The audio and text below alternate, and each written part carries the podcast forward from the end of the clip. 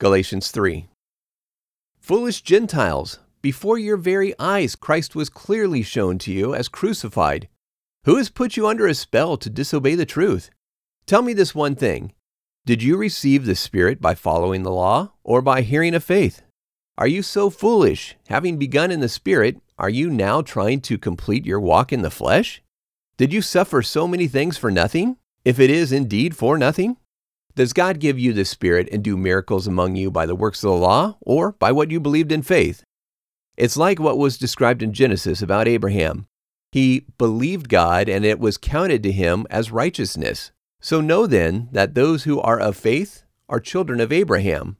The scriptures, foreshadowing that God would justify the Gentiles by faith, preached the good news beforehand to Abraham, recorded in Genesis, and you, all the nations, will be blessed.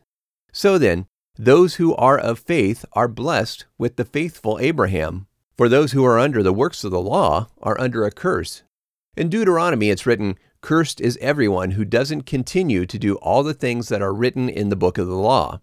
Now, the fact that no man is justified by the law before God is evident, for the righteous will live by faith, as it says in Habakkuk. The law is not of faith, but the man who does them will live by them, is declared in Leviticus. Christ redeemed us from the curse of the law, having become a curse for us. For it is written in Deuteronomy, Cursed is everyone who hangs on a tree, that the blessing of Abraham will be on the Gentiles through Christ Jesus, that we receive the promise of the Spirit through faith. Believers, speaking in human terms, and man's covenant, though it is only a man's covenant, yet when it has been confirmed, no one voids it or adds to it. Now, the promises were spoken to Abraham and to his offspring. He doesn't say to descendants, as in many, but just one, to your offspring, it says, which is Christ. Now I say this the law, which came 430 years after the covenant confirmed beforehand by God in Christ, does not make the promise void or of no effect. For if the inheritance is through the law, then it is no longer from the promise. But God has granted it to Abraham by the promise. Then why is there the law?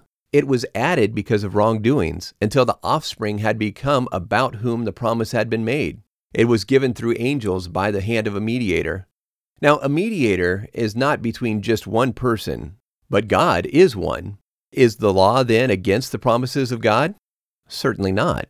For if there had been a law given which could give life, then righteousness would have been from the law.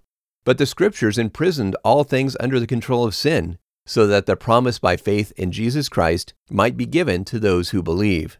But before faith came, we were kept in custody under the law, locked away until the faith which came later would be revealed.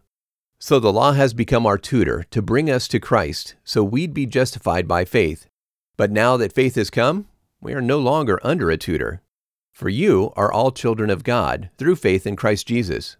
For as many of you as were baptized into Christ have put on Christ.